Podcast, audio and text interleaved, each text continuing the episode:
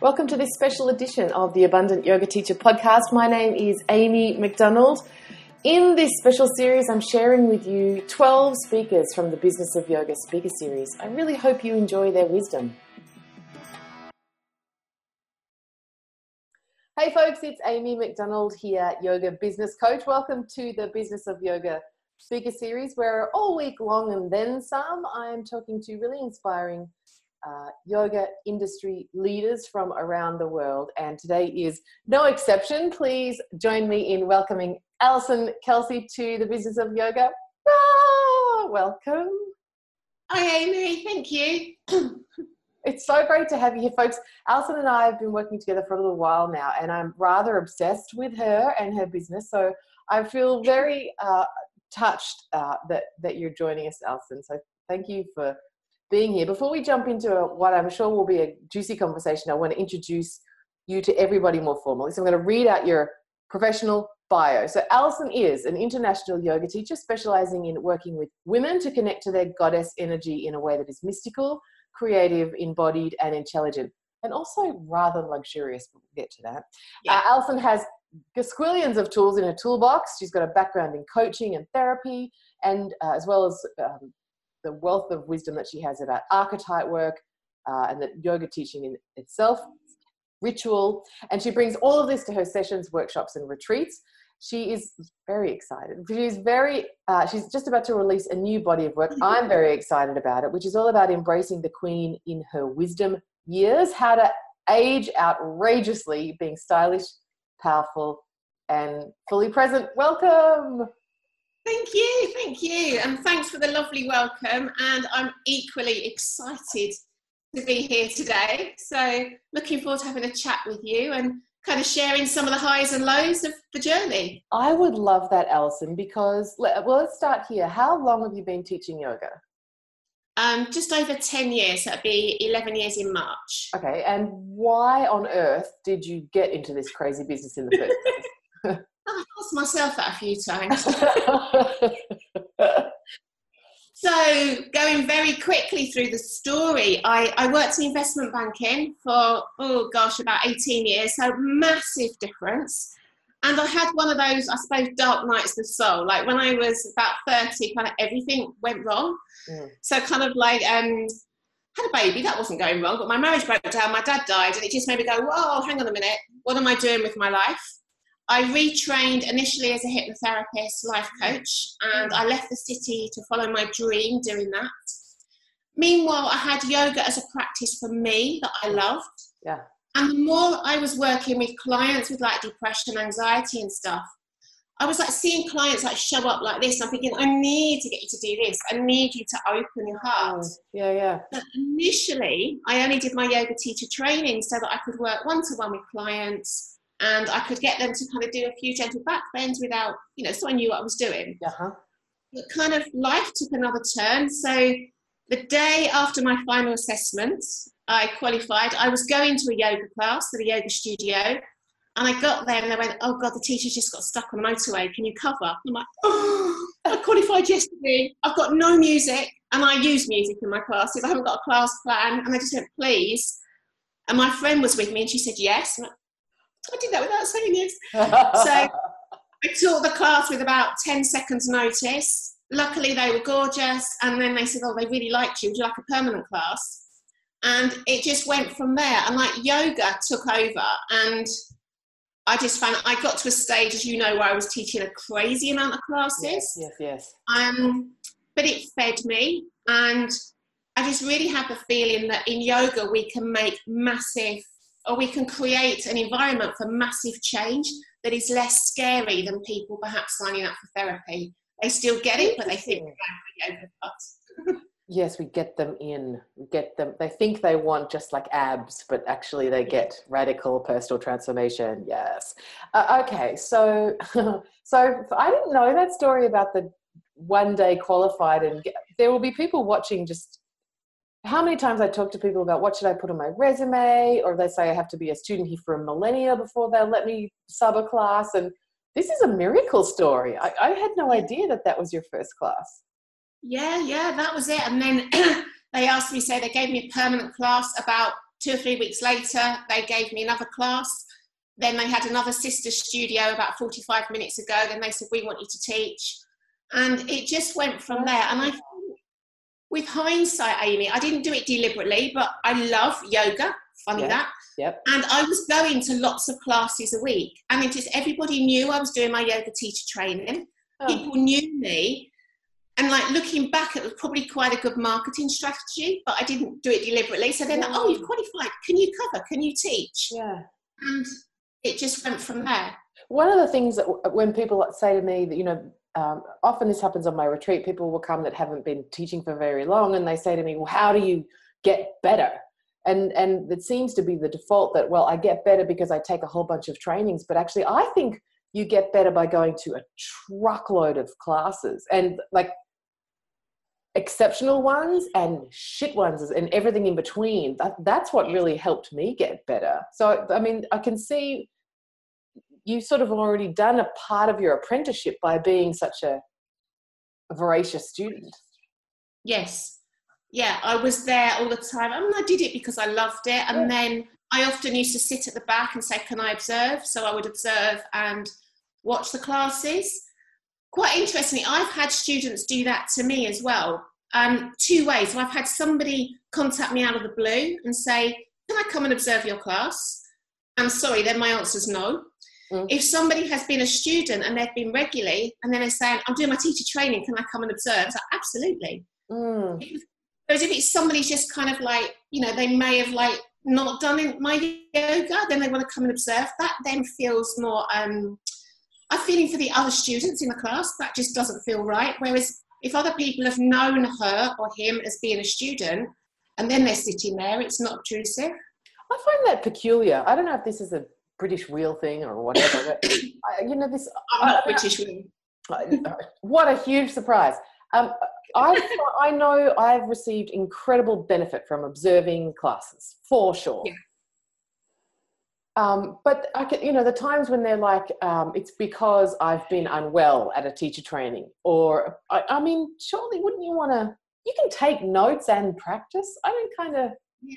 It's a strange. I, I love that. I mean, the way that I teach, the way that I am, I'm really an embodied teacher. Yeah. And I know it's not the same for everybody. I'm a Vinyasa flow teacher, prana flow. So it means that I flow with the class when I'm teaching. Yep. And for that reason, my body is my teacher in the class. Yes. So yes. I have an idea where I'm going, but I speak with what's coming up.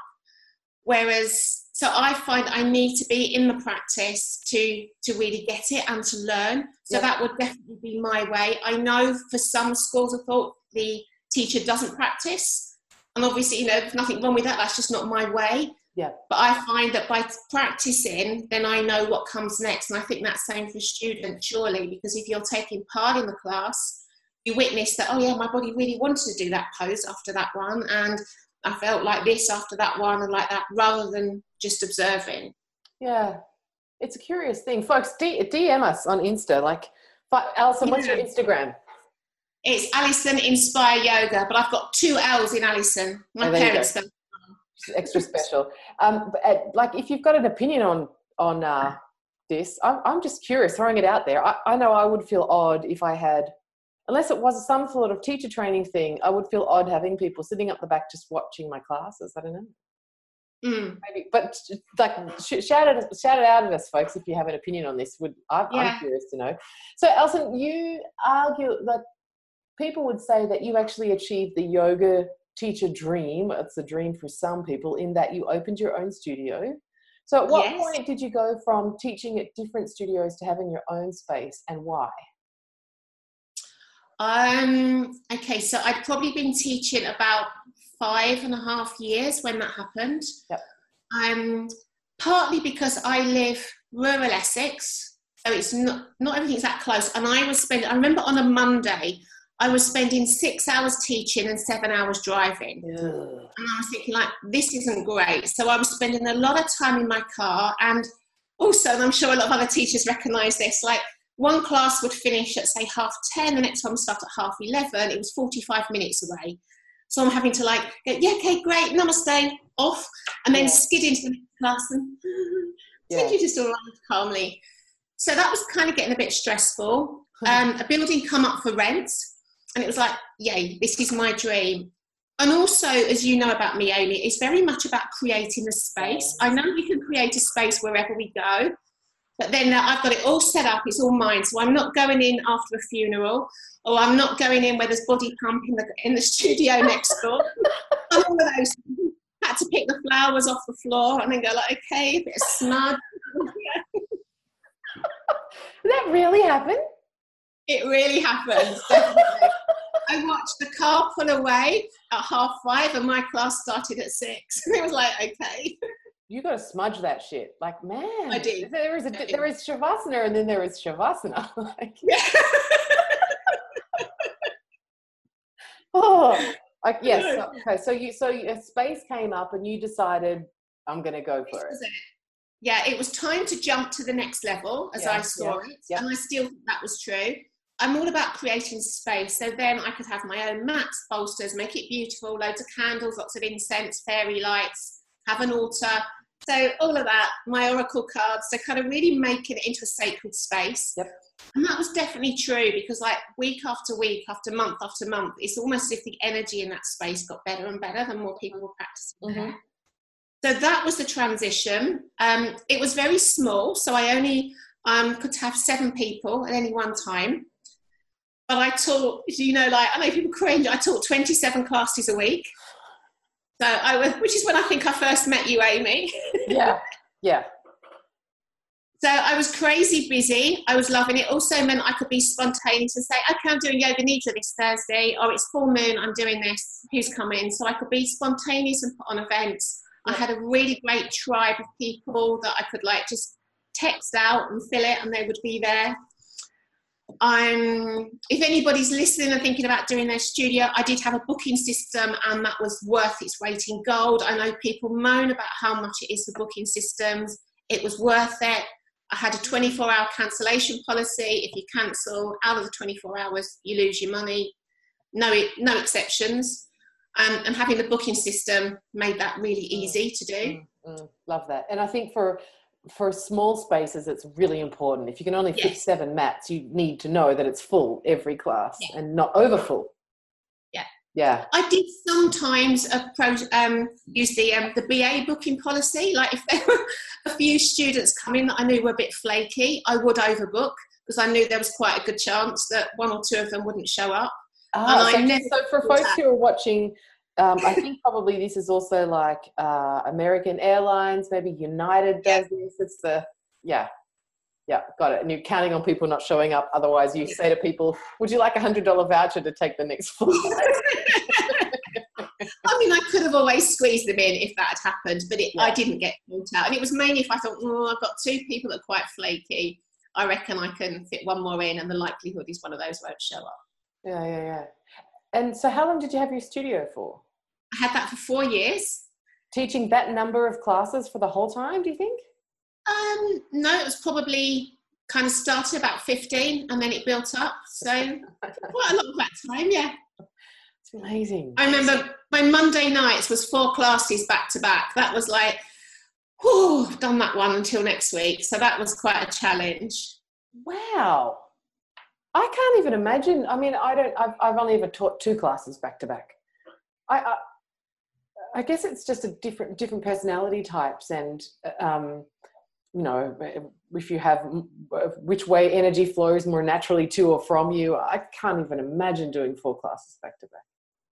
The four was probably too much. Three's okay. Four was too much. Yeah, wow. Um, because there was sometimes thinking like, one minute, what was the theme I was doing on this one? Did I say that already, or was that in the last class? You know, so there So was a bit. different- you taught a different class each each of the classes. Yeah, okay. So that Monday night was um, my vinyasa flow, slow flow, beginners, and then a men's class. What time was So you- men's? Pardon? What time was it? What time was the men's class? Nine o'clock. Interesting. Till ten. Yeah. Yeah, I'm interested in those classes that start later. I think it's okay for you guys because it's still light. It's, like in summer, nine o'clock is still kind of Yeah. it's still bloody. It was mainly for um, the area I live because we're probably about 90 minutes, two hours commutable from London. London, I see. Quite a lot of people commuted, and then it Yeah. was like um, people to come home from work, and often it was then like come home from work, maybe have something to eat, or be with the Mm. family for a bit, and then come out. So Yes, the nine o'clock was just about caught that group of people. Yes, yes. Okay, so you did that for you. You you did all of that for four years. Um, so, but the thing that I'm interested in to, for you to share a little bit about, Alison, is that um, like you did all of this yourself. You didn't have, um, you, you, yeah, you did all of this yourself. You didn't have big financial backing. It was your prime. You were the breadwinner. It was your primary source of income. Um, tell me about starting that up. Did you have to have capital to get you going? Did you sort of make it as you sort of bootstrap it as you went, or I hustled like crazy. yeah, And I just had to have a really strong belief that this is what I wanted to do and not buy any of my excuses and not listen to everybody else that kept telling me to go and get a proper job. Okay. So without putting like, you know, the heartstrings, yeah, I was a single mum. I had no other financial, you know, no, no money coming in from anywhere else. It was Yep. purely down to me. And I think when I hear people saying, oh, you can't do it, it's like, absolutely you can. If it's your dream, if it's your passion, then you will find a way because we can always look for way we can look for excuses as to why we shouldn't do it Yep. and we'll find plenty of people that will tell us that or you can look for this is the way I want to go, and you look for maybe people that will support you, or maybe signs that's going to say, Yes, this is it, this is it. So I was determined, as you know, to keep going. This is what I want to do. I do not want to go back to corporate. I will make this work. So I made some mistakes along the way. There was things I think, okay, that wasn't so wise. Um, in the early days, I worked with a mentor. That was a really bad decision. Not all mentors are like that. Everyone who's watching, don't. No, exactly. I had a fabulous one since. you know me. I didn't. Oh, But- all the goss is coming out. I didn't know that.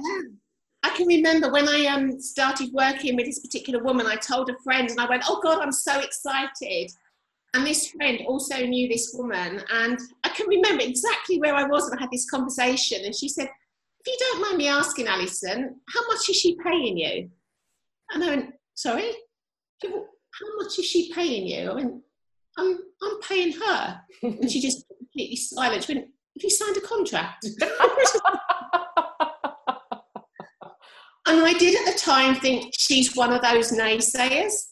Um, but with hindsight, she was absolutely right. And I think that's one of the other lessons that I've really learned is discernment. So it's about, you know, I do a lot of work with a hero's journey, and we go on the road of trials. And then it's like saying, like when you're setting up your own studio, you've got the dragons and you've got the angels. Mm. So it's, there's the people that are always going to be saying, you can't do it.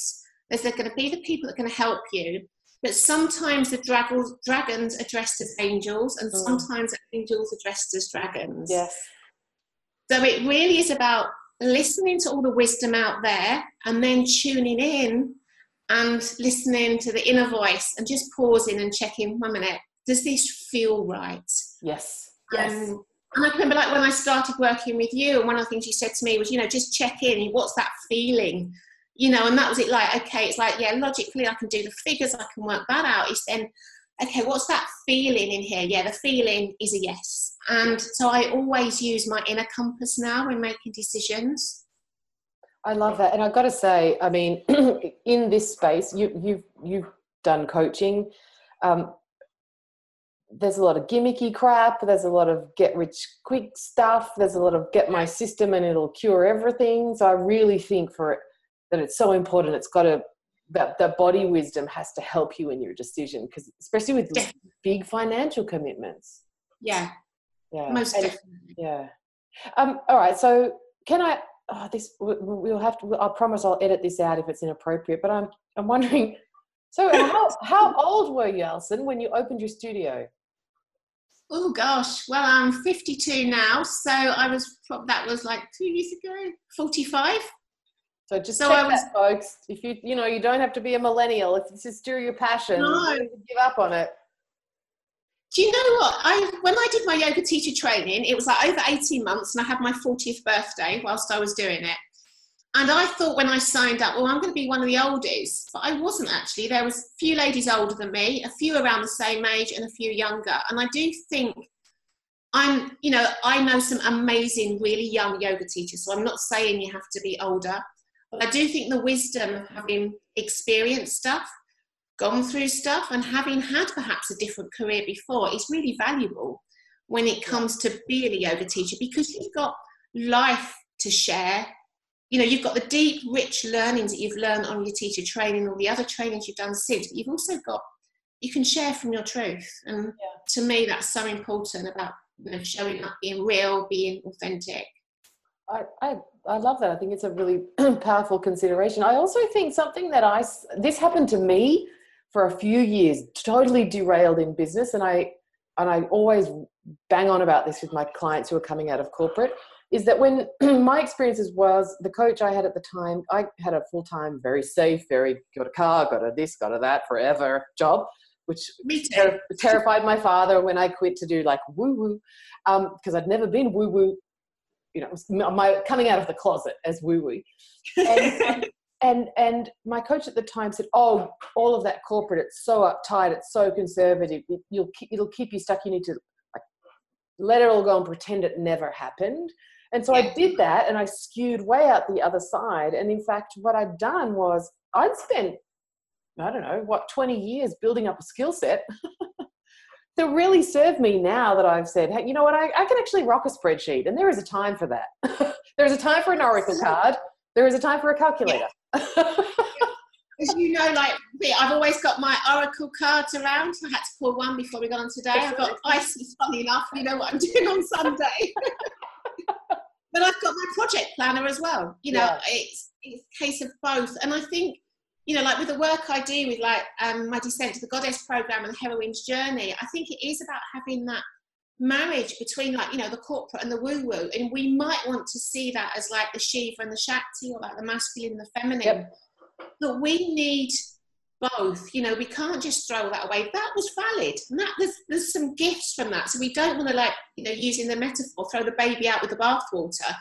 Take the valuable bits from that and then merge it with the stuff that we're doing now preach sister if you're going to run an international retreat you need some project planning some project yeah. planning skills Absolutely. okay, so you did the you did the thing. You like worked every twenty four hours, twenty four seven teaching yoga, um, and then you made the next shift. So because yeah. you don't have your studio anymore, so your business no. today looks like what? So I travel all over the world teaching yoga retreats, doing my signature um, coaching program running goddess intensives and then running mini retreats around the UK and at the moment and I'm hoping to be able to be doing that in Australia and Asia later this year as well. I just like you can see what I love about this, you can tell when a yoga business owner really has found their thing. Like you you're radiating delight at that that this is your job. Like, I, and that's where I'm not hiding it either because I used to feel like almost like oh, I better not be so excited about what I do. Is it, maybe that's just a British thing that you know kind of have to be. I think no, we have that too. We have that too. Yeah, no, do you know what? I am so bloody lucky. I get to do what I love every day. I hang out with people I love, and I get to share the stuff that's my passion. Like, how fantastic is that? Well, lucky mm, mm, mm, you made it happen for yourself. Yeah, yeah. Okay, so why other than teaching a million classes a week like how did you know that it was time to release the studio and, and go more to offer different types of to teach less sorry to teach fewer classes and to teach have a more of an emphasis on retreats and events well how did you know that it was time Okay, so partly initially it was prompted by outside that there was talk that the building was about to be sold. So it was hmm. like, oh, okay. So initially it was like, oh, what am I going to do? Then thinking about I'd had four years and I'd grown the business as far as it could be. I couldn't fit any more teachers, any more classes in there. And personally, I'd grown as much as I could in that studio. So oh, interesting. it had been very successful. It had also become a bit of a safety blanket. Ah. There was there was no more growth in it for me. And I'm somebody that I'm always looking for growth. I'm always looking for change. So as an archetype, I'm very much the seeker archetype. Yeah. yeah. I'm looking for the next experience. So Yeah. got that. That's great. Now what? And that's just the way that I am. I couldn't. I can't do the same every day, every week, every month, every year. That's just not is. I know for some people that's this. Me, that's a pattern. So Sorry, namaskar A, sorry, namaskar B. yeah. And we get to celebrate our differences here. Yeah. Yeah. So for me, that was part of it. So then I did the probably the typical thing is I then initially when I knew the building was going to be sold, I started looking for something else to replace it. Yep. You know, I can see this as like the heroine's journey. So first it was like, okay, where else is there something the same? And I went on a bit of a frantic search for about three months, couldn't find anything. Then I had an opportunity to take a, a massive yoga studio, which maybe sounds like the dream. Okay, so it's like beautiful space, the dream, therapy room. So, and many years ago, that had kind of been my dream. Mm. Then I thought about it. It's like, do you know what? If I take this on, I'm not going to be doing what I love every day. I'm going to be a manager. I'm going to be managing a yoga business. Whereas I like being in front of people. I like teaching. I like sharing. And I'm so, it's a calling. I know I need to take this goddess work worldwide. And I would have been, I don't want to say stuck in a small Essex village because there's nothing wrong with that and it's beautiful where I live, but I would have stayed small. For you. Yeah, totally. It was a really hard decision though, because at the time it was like safety versus adventure, Mm. you know, and there was pros and cons of Mm. both, but my soul needed adventure. It was a far more scarier option. but I'm Mm. so pleased I took that option. So obviously that was the one I chose. Yep. Um, and it hasn't been without its challenges, but it's also so it's a new stage in my journey, in my business, um, and it's allowing me to get out to a wider audience and to really do the deeper work. So I'm no longer teaching beginners. I'm not doing, um, you know, perhaps somebody that just wants to come and work on the hamstrings. It's like I show up with all my stuff now every time I teach. I've got the whole shebang. You get the whole shack stuff. I'm not going to keep purely on the physical. I'm going to bring in all the rest of it, and I'm loving it. And it's also what's interesting is people that I wouldn't have thought would be interested are going, oh, it's really. I'm getting this. So it's allowing me to be more authentic. I love that. We were talking um, in some of the other interviews about that's when that's when businesses start to fly. When you, it's almost like surrendering to being actually you, and and Yeah. and, and magnifying that. That that's where the the the the sweet spot is. So now you do. I one of the things I love about your business is that you teach retreats all over, and they're all just glorious. Like you, and not just. I mean, you you have outrageously beautiful venues that you choose, but it's what's included and how it all comes together and the experiences that you offer. You've taught a lot of retreats. Yes. So I'd I- love. To, sorry, go ahead. Again, it's one of those things I probably, um, with hindsight, wouldn't recommend. But say I qualified in February, March, and I run my first retreat in September, and it was full. Where did you go? uh, Spain. I had 15 women. So, and it was like one of those things like, I think I want to run a retreat. Yeah, I'll do this. And, you know, and I think I didn't think about it too much about what was involved. And it went really well. And then lots of people rebooked for the next year. But it was like, probably, you know, the advice would be, okay, make sure you've got a tribe, wait a bit longer. But maybe if you're just called and you've already got a tribe, just go for it. and insurance. Yes.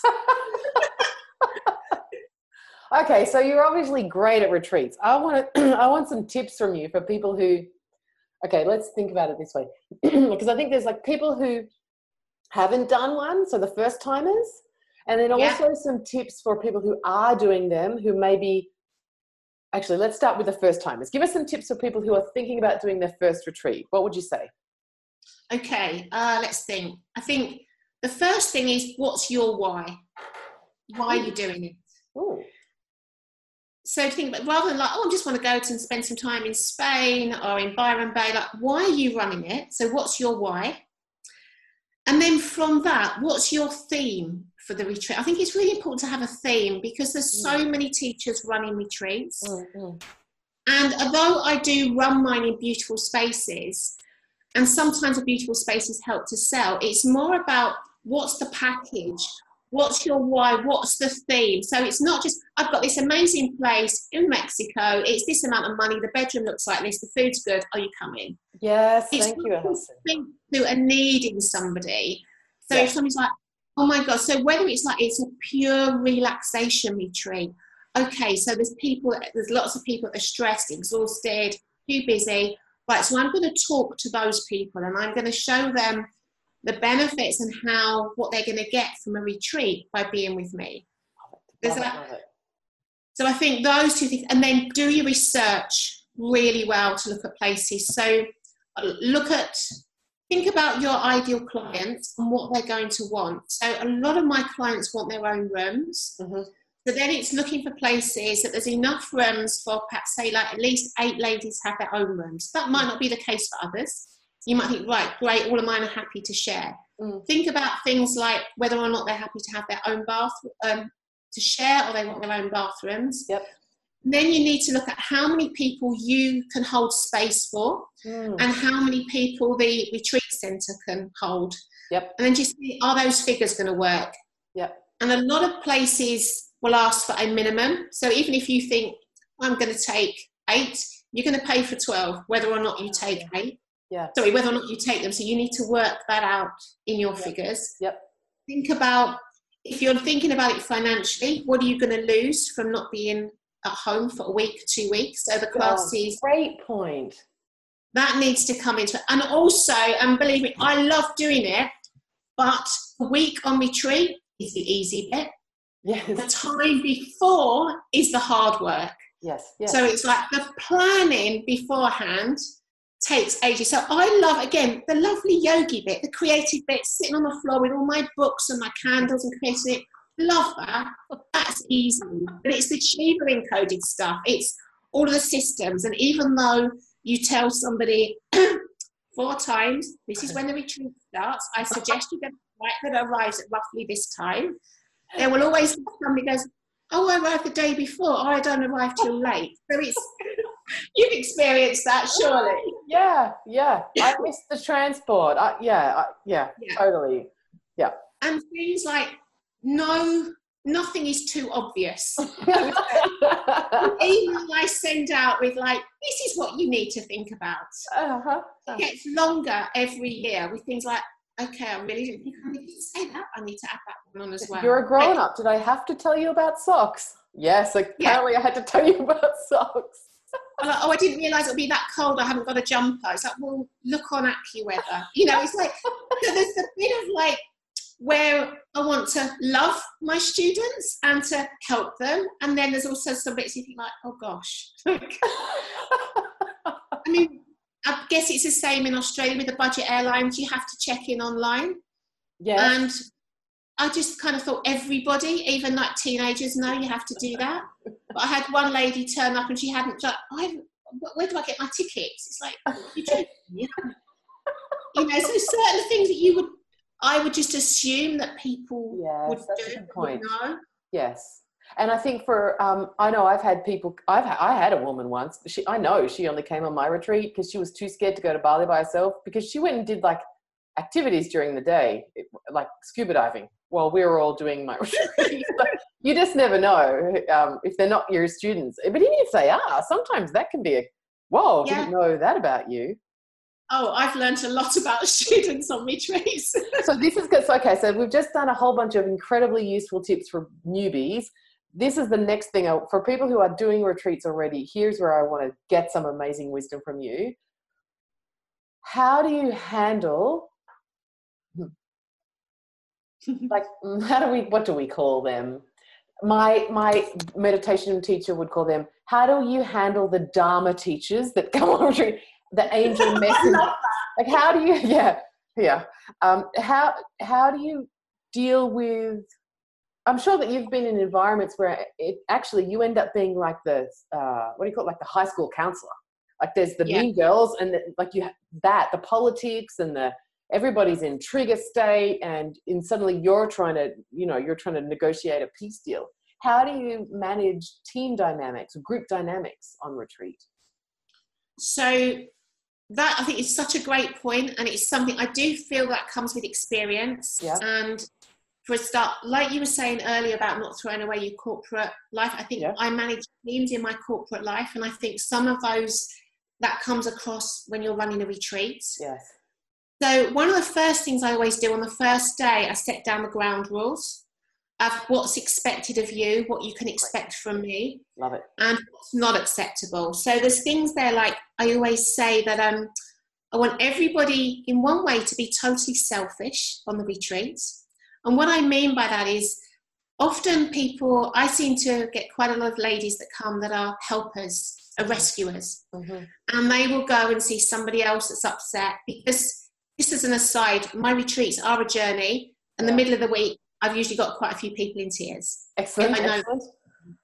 We work with fire, we get to the middle of the week, we get to the soul, and that tears happen. So I'm Uh-huh. aware that some people go into rescuing mode. Yeah. So instead of dealing with their own stuff, they'll go and rescue somebody else. uh-huh, uh-huh. So I said it and asked everybody to be really clear that you are working on yourself. You're not avoiding by going into rescue. So that's what I mean by selfish. I love it. I then love a caveat to that is as well as being selfish, I want you to be mindful of everybody else here so that your process doesn't affect anybody else. So putting the two in place. And most of the time, those two things help to stop having the, Dharma teachers. We'll come mm-hmm. on to that in a second. it. Mm-hmm. Because I did have a couple last year. And I think another thing from that is always saying that let's keep the conversation like I run women's circles here, and I like to think of my retreats as being like a women's circle. Mm-hmm. So what's said on retreat stays on retreat. Mhm. And also said that so there's the confidentiality aspect, but also let's only talk about how we're feeling and what's coming up now, so we don't get into story gossip and talking about other people. Yeah, And I nice. found that especially where sometimes I've had groups of people that have known each other from home, and then I've got people that don't know anybody else. That Ah, enables the group to come together rather than get okay that lot of talking about their kids or a common thing they've done, and those people feel like outsiders. yes, yes. I like that. Gets every- so going on to when you do get the Dharma teachers, and I had experience. I, I didn't get one. I got four in Ibiza last year, so that was quite how many? out of a total of twelve. So that was quite a high ratio. so that uh, was a oh, it really was a Dharma teacher. It was a great learning, and initially I was a bit like, oh, what am I going to do here? So I think the lesson that I took from it is that I just even got really grounded for a start and just really was connecting into my authentic voice and my truth more and more. And I just had to keep checking in and not wavering off what I was teaching Mm, because it would have been easier to have pandered to these ladies and to kept it on a surface level. And what I did in this situation, I did um, after one day when it became apparent what was happening, rather than speaking to each person, I actually did it as a group and talked about things come up for us. And when things come up, some of us go into patterns where we might start to say that it's somebody else, and we start moving into blame and shame. And we're working from the disempowered feminine, which is all about putting our sisters down. And this retreat is about the empowered feminine, blah, blah, blah. So I kind of brought it into the teachings. mm, And on that one, I had to keep doing it. I had to keep doing it. Um, it was challenging, and I felt that I perhaps kept just kept those ladies up, and then they dropped, and I kept them back up again. That was probably the most challenging in ten or eleven years of running retreats Wow. I had. But I think the thing is, if it's appropriate, maybe speak to the one person individually. In this particular situation, there was four, and nobody had actually said anything to me directly. So it actually felt better to kind of stay grounded in my teachings and share it through the wisdom of the teachings and depersonalize it. Yes. Because I think if I'd made it more personal, it could have actually um, got more inflammatory. Yes, I agree. Yeah. Yeah. Whereas that way I kept in like what I want to teach. And this was actually a fantastic example of the disempowered feminine. It was a great example of how we don't want to grow as women, you know, and how we can let that go. And because I really believe that, you know, when we step into the empowered feminine, it's all about collaboration, it's about relationship building, it's about community, and it's not about competition. It's yeah. the um, disempowered feminine that has to put somebody else down to try and make themselves feel better. And that's what was happening here. I love it. Um, and I, I want to segue into this new body of work that you're bringing forward to the world. But before we do, I must also just say, because I do have the very good fortune of talking to yoga teachers all over the world, that folks, get your own room. when you teach a retreat, it is not okay to share a room if it means you can squeeze one more person in. There's something wrong with your pricing preferably have a room that is away from everybody else's. On my retreat, I'm like half a kilometer bike ride from everybody else on purpose. Yeah. you know, like you can't do that grounding if you you need physical space for that. Yeah. You've got to have a space to retreat to away yes, from everybody yes, else. Yes. Yeah, I missed that out. Really good point.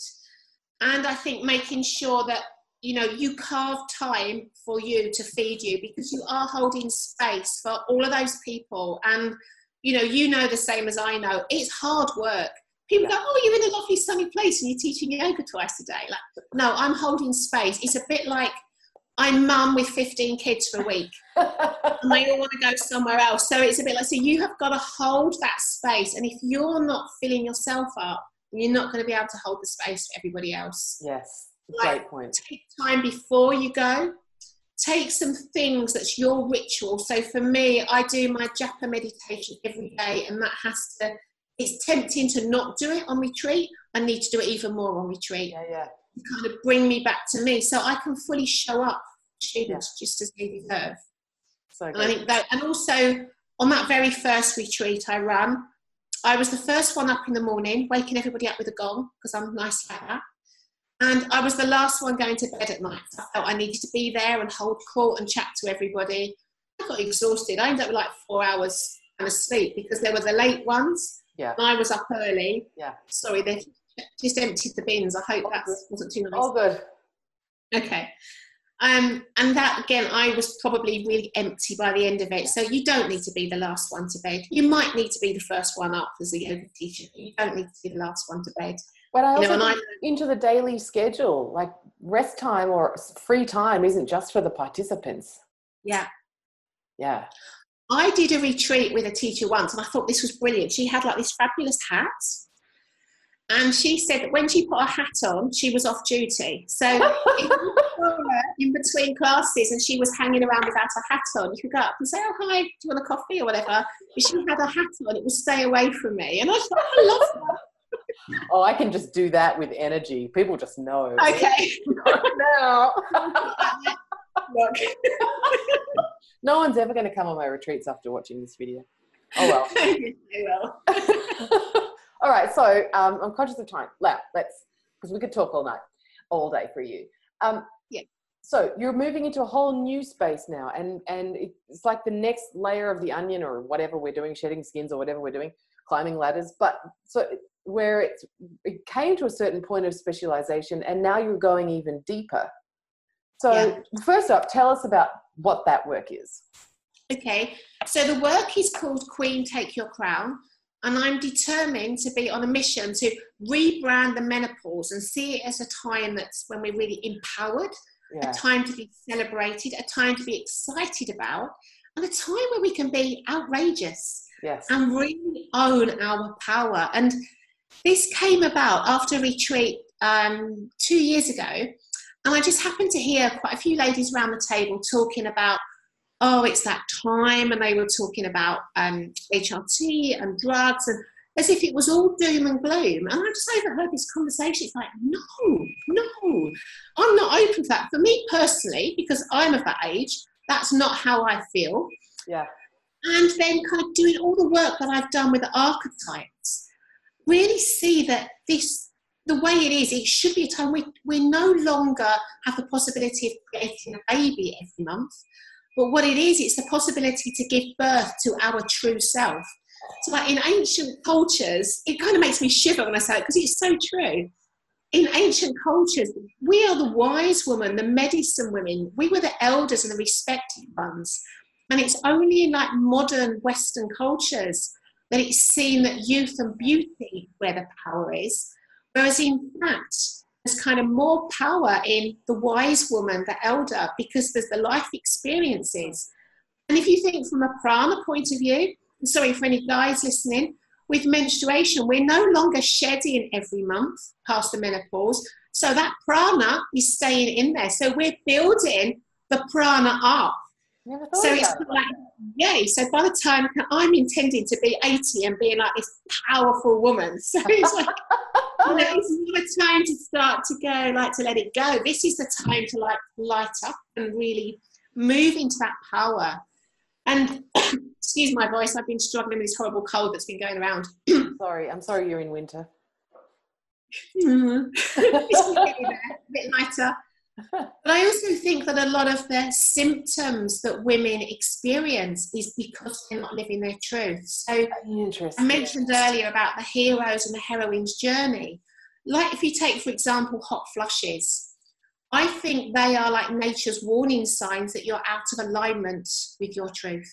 Huh. So we may go through life in the long, wrong relationship, in the wrong career, or we're doing habits and things that aren't right for us and we push it down we ignore it. We get busy and we push it down. Yeah. then we get to menopause and it's another portal. So like the portal we get at puberty we have another one at menopause and it's a time that it's going like okay all your stuff's coming up.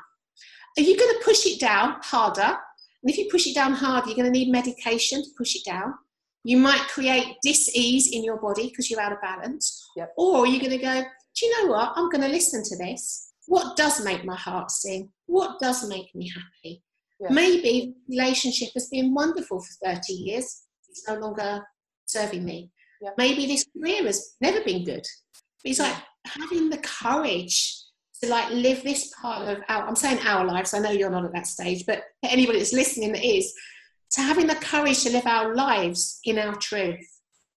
But although traditionally menopause would be like 48 to early 50s, this, this starts to happen from like mid 30s. So, like the niggles, so I don't mean the menopause starts to happen there, anybody that's listening getting alarmed, but it can do, but more about the, the soul calling to you, the soul telling you that something needs to yes. change. Yes, yes. We start to make those changes in our 30s and our 40s, then we're going to just going to sail through the later stage in our life. So interesting. And I do think, although it like I was perhaps pushed there screaming and you know screaming and kicking a bit, the fact when everything in my life went belly up when I was 30, I do think I did a lot of that work there. And obviously it's been refining. I don't mean I'm there yet. There's still like another layer. Yeah. And there always is. And yeah. to be honest, I'd probably get a bit bored if there wasn't another layer. But I don't want too much. I think the fact that like being open to that change and moving more and more into alignment has made that transition really easy for me. I think it's when you know it's almost that comes to the point that if you've been living a life out of alignment with your truth, then you're going to experience a lot of physical symptoms. And hello, wake up. Yeah, right. I, I, it makes a lot of sense to me. I'd never thought about it like that before. It makes it so. so no, I think I'm the only one looking at it that way. So that's why I'm like so eager to get this out into the world, and obviously bringing it in with yoga and the movement and tuning into your body. So it's not I should be doing this. What does your body want to do? Yes. Yes. All right. So, and Alison, you do. You've got a retreat coming up. I think next year on particularly on this topic, and you also work with people one on one. What's your? Give us your URL. How can we go find you? Okay, so my website is inspireyoga.co.uk and the coaching program around this is it's forward slash and then it's descent. You're going to hate this, Amy. Descent dash to dash the dash goddess. Yes, I do hate that. I, I, I love the program. I hate the vanity URL. and there's also so on there I've got my Descent to the Goddess program, which is where I kind of work with clients and take them through the heroine's journey. So from the separation from the unresourceful female feminine energy into integrate it into the empowered feminine, but then integrate it with the masculine so that we're yeah. whole. Nice. And there's also a page without any dashes on there, which is Queen Take Your Crown, and that's got this whole new body of work. Does that make you happier? Yeah, it makes me much happier, much happier. so tell us just the homepage again. It's inspireyoga.co.uk. Inspireyoga.co.uk. Thank you, Alison, for um, for modeling for us what feeling passion for your business looks like. Thank you. Thank I, you for inviting me, Amy. But I really think no, this is a teaching in and of itself. I mean, for anyone who's like, ah, menopause or whatever, like if the the most powerful teaching we all receive from like the transmission we all receive from watching this interview is that you really do glow. You really are radiant because of the inner fire of what it is that you feel called to bring forward into the world. and if and if we excuse me, we've got this catching thing. And, and I, you know, so we can all see what it looks like. We've all got your message about um, you can figure it out. You may meander, but if you want it, you can figure it out.